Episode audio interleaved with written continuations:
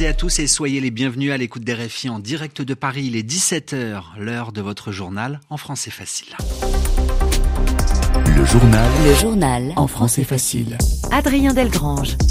Présenté en compagnie de Marion Casanov. Bonjour. Bonjour, bonjour à tous. Nous sommes le jeudi 9 février. Et à la une de cette édition, Adrien. Bruxelles, dernière étape européenne du président ukrainien Volodymyr Zelensky. Nous appellerons notre envoyé spécial. En Syrie, après le tremblement de terre, le premier convoi d'aide humanitaire a pu entrer ce matin en zone de guerre. Au Burkina Faso, au moins 10 morts dans l'éboulement d'une mine d'or. Et puis enfin, l'écrivain péruvien Mario Vargas Llosa entre à l'Académie française. La cérémonie débute à l'instant. Voilà pour les titres. Soyez les bienvenus.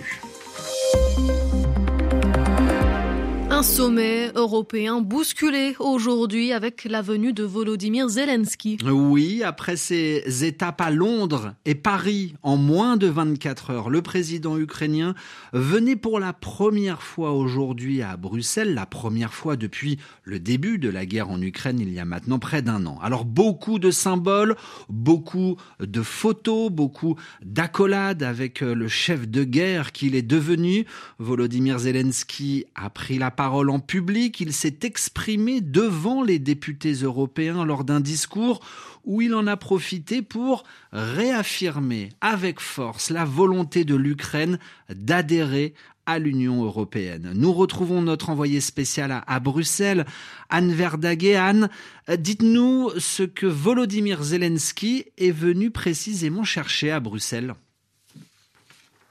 Eh bien, tout simplement du soutien Adrien, puisque comme l'a rappelé le président du Conseil européen, Charles Michel, les semaines à venir seront décisives sur le terrain en Ukraine et ce n'est pas le moment de trembler. D'ailleurs, le président ukrainien a dit qu'il ne repartirait pas sans résultat. Volodymyr Zelensky, qui a beaucoup insisté dans son discours sur le fait que le destin de l'Ukraine et de l'Europe était lié et qu'il comptait sur l'Union européenne pour débuter les négociations pour l'adhésion de son pays dès cette année. Et il semble avoir été entendu puisque la, la présidente de la Commission européenne, Ursula von der Leyen, lui a assuré oui, nous sommes une même famille et on sera avec vous jusqu'à la victoire contre la Russie. Anne Verdaguet, euh, Volodymyr Zelensky va-t-il pouvoir obtenir ses avions de chasse? Avions de combat qu'il réclame et pour lesquels le Royaume-Uni a d'ailleurs déjà promis de former des, des pilotes ukrainiens. Alors, dans le détail, euh, c'est là que le flou persiste un peu. Ursula von der Leyen l'a d'ailleurs rappelé, la décision d'armer l'Ukraine est une décision qui n'appartient pas à l'Union européenne, qui, elle, décide de sanctions et débloque des fonds, mais à chaque État membre de décider. Volodymyr Zelensky, de son côté, a dit que des progrès avaient été faits lors de ces discussions hier soir avec le président français Emmanuel Macron et Olaf Scholz le chancelier allemand à Paris, mais il ne peut pas dévoiler publiquement le contenu de ces discussions, signe que les capitales européennes veulent encore rester prudentes pour ne pas provoquer d'escalade avec Moscou. Merci Anne. Anne Verdaguet en direct de Bruxelles pour RFI. Les difficiles recherches en Turquie et en Syrie pour éventuellement sauver des rescapés du tremblement de terre. Un temps glacial ralentit les recherches. Les températures sur place sont négatives le matin, moins 5, moins 7 degrés. Il est donc très difficile pour les secouristes de travailler.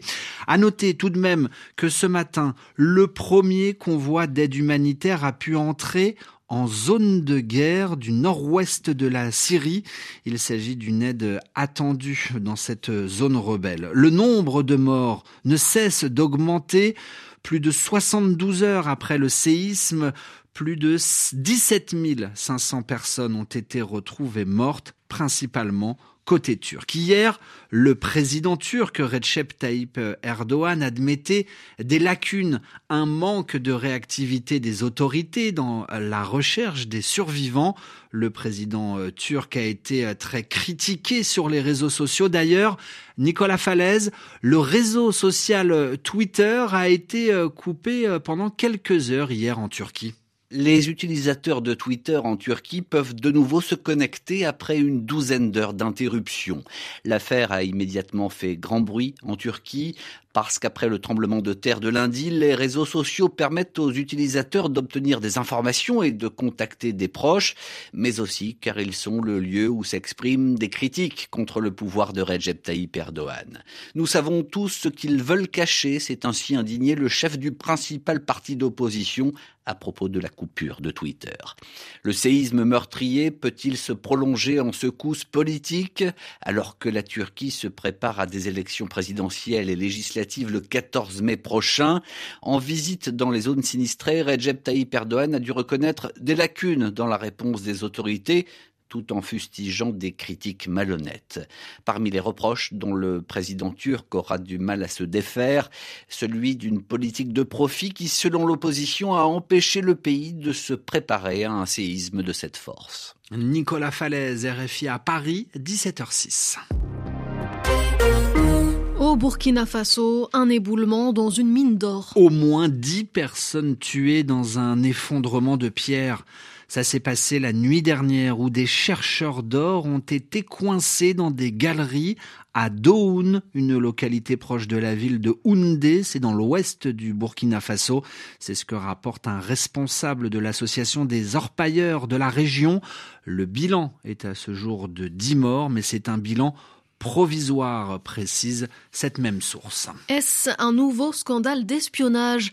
L'Australie décide de retirer ses caméras de surveillance fabriquées en Chine, Adrien. En Australie, près de 1000 caméras d'origine chinoise équipent les bâtiments publics du pays.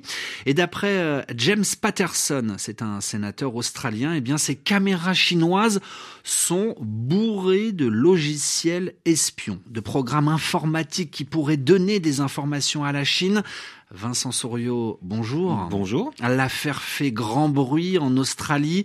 Les autorités ont même décidé de démonter l'ensemble de ces équipements pour s'assurer que tout est en ordre. Effectivement, et il n'y a pas que des caméras au cœur de ce scandale, il y a aussi des interphones, des systèmes connectés et des enregistreurs fabriqués par deux géants mondiaux de la télésurveillance, les entreprises Hikvision et Dahua, détenues à près de 50% par le gouvernement chinois. Leurs produits sont interdits aux États-Unis pour des raisons de sécurité nationale, mais ces produits équipent des sites ultra sensibles en Australie. Ministère de la Justice, ministère des Affaires étrangères, secrétariat d'État au changement climatique et forces armées. Voici ce qu'en dit le ministre australien de la Défense, Richard Marles. Nous sommes en train d'analyser, dit-il, l'ensemble des technologies de surveillance placées dans, nos bâtiments et quand des caméras de ce type seront repérées, elles seront désinstallées. Il ne faut pas exagérer le problème, mais nous faisons bien de vérifier que nos locaux sont inviolables. Voilà ce que dit le ministre de la Défense. Plus de 250 bâtiments publics seraient concernés. Maintenant, ces caméras peuvent-elles vraiment transmettre des informations sensibles? Hikvision et Dawa l'ont toujours nié. Nous n'avons pas, disent ces sociétés, accès aux données des utilisateurs. Mais, dans le doute, plusieurs personnalités politiques australiennes réclament l'interdiction pure et simple de ces équipements sur ou autour de tous les sites officiels. Vincent dans le journal en français.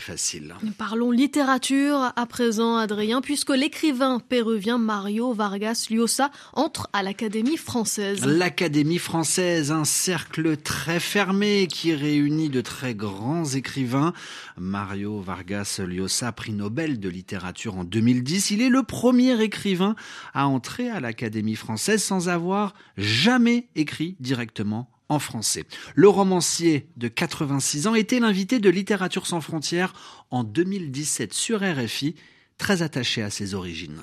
Oh, j'étais toujours, même les années que j'ai passées en Europe, très près du Pérou. J'ai suivi de très près tout ce, qui s'est passé.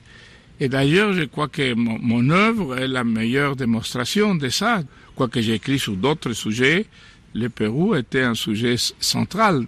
Avec les mots de Mario Vargas Llosa se referme ce journal en français facile. Merci à tous de l'avoir écouté.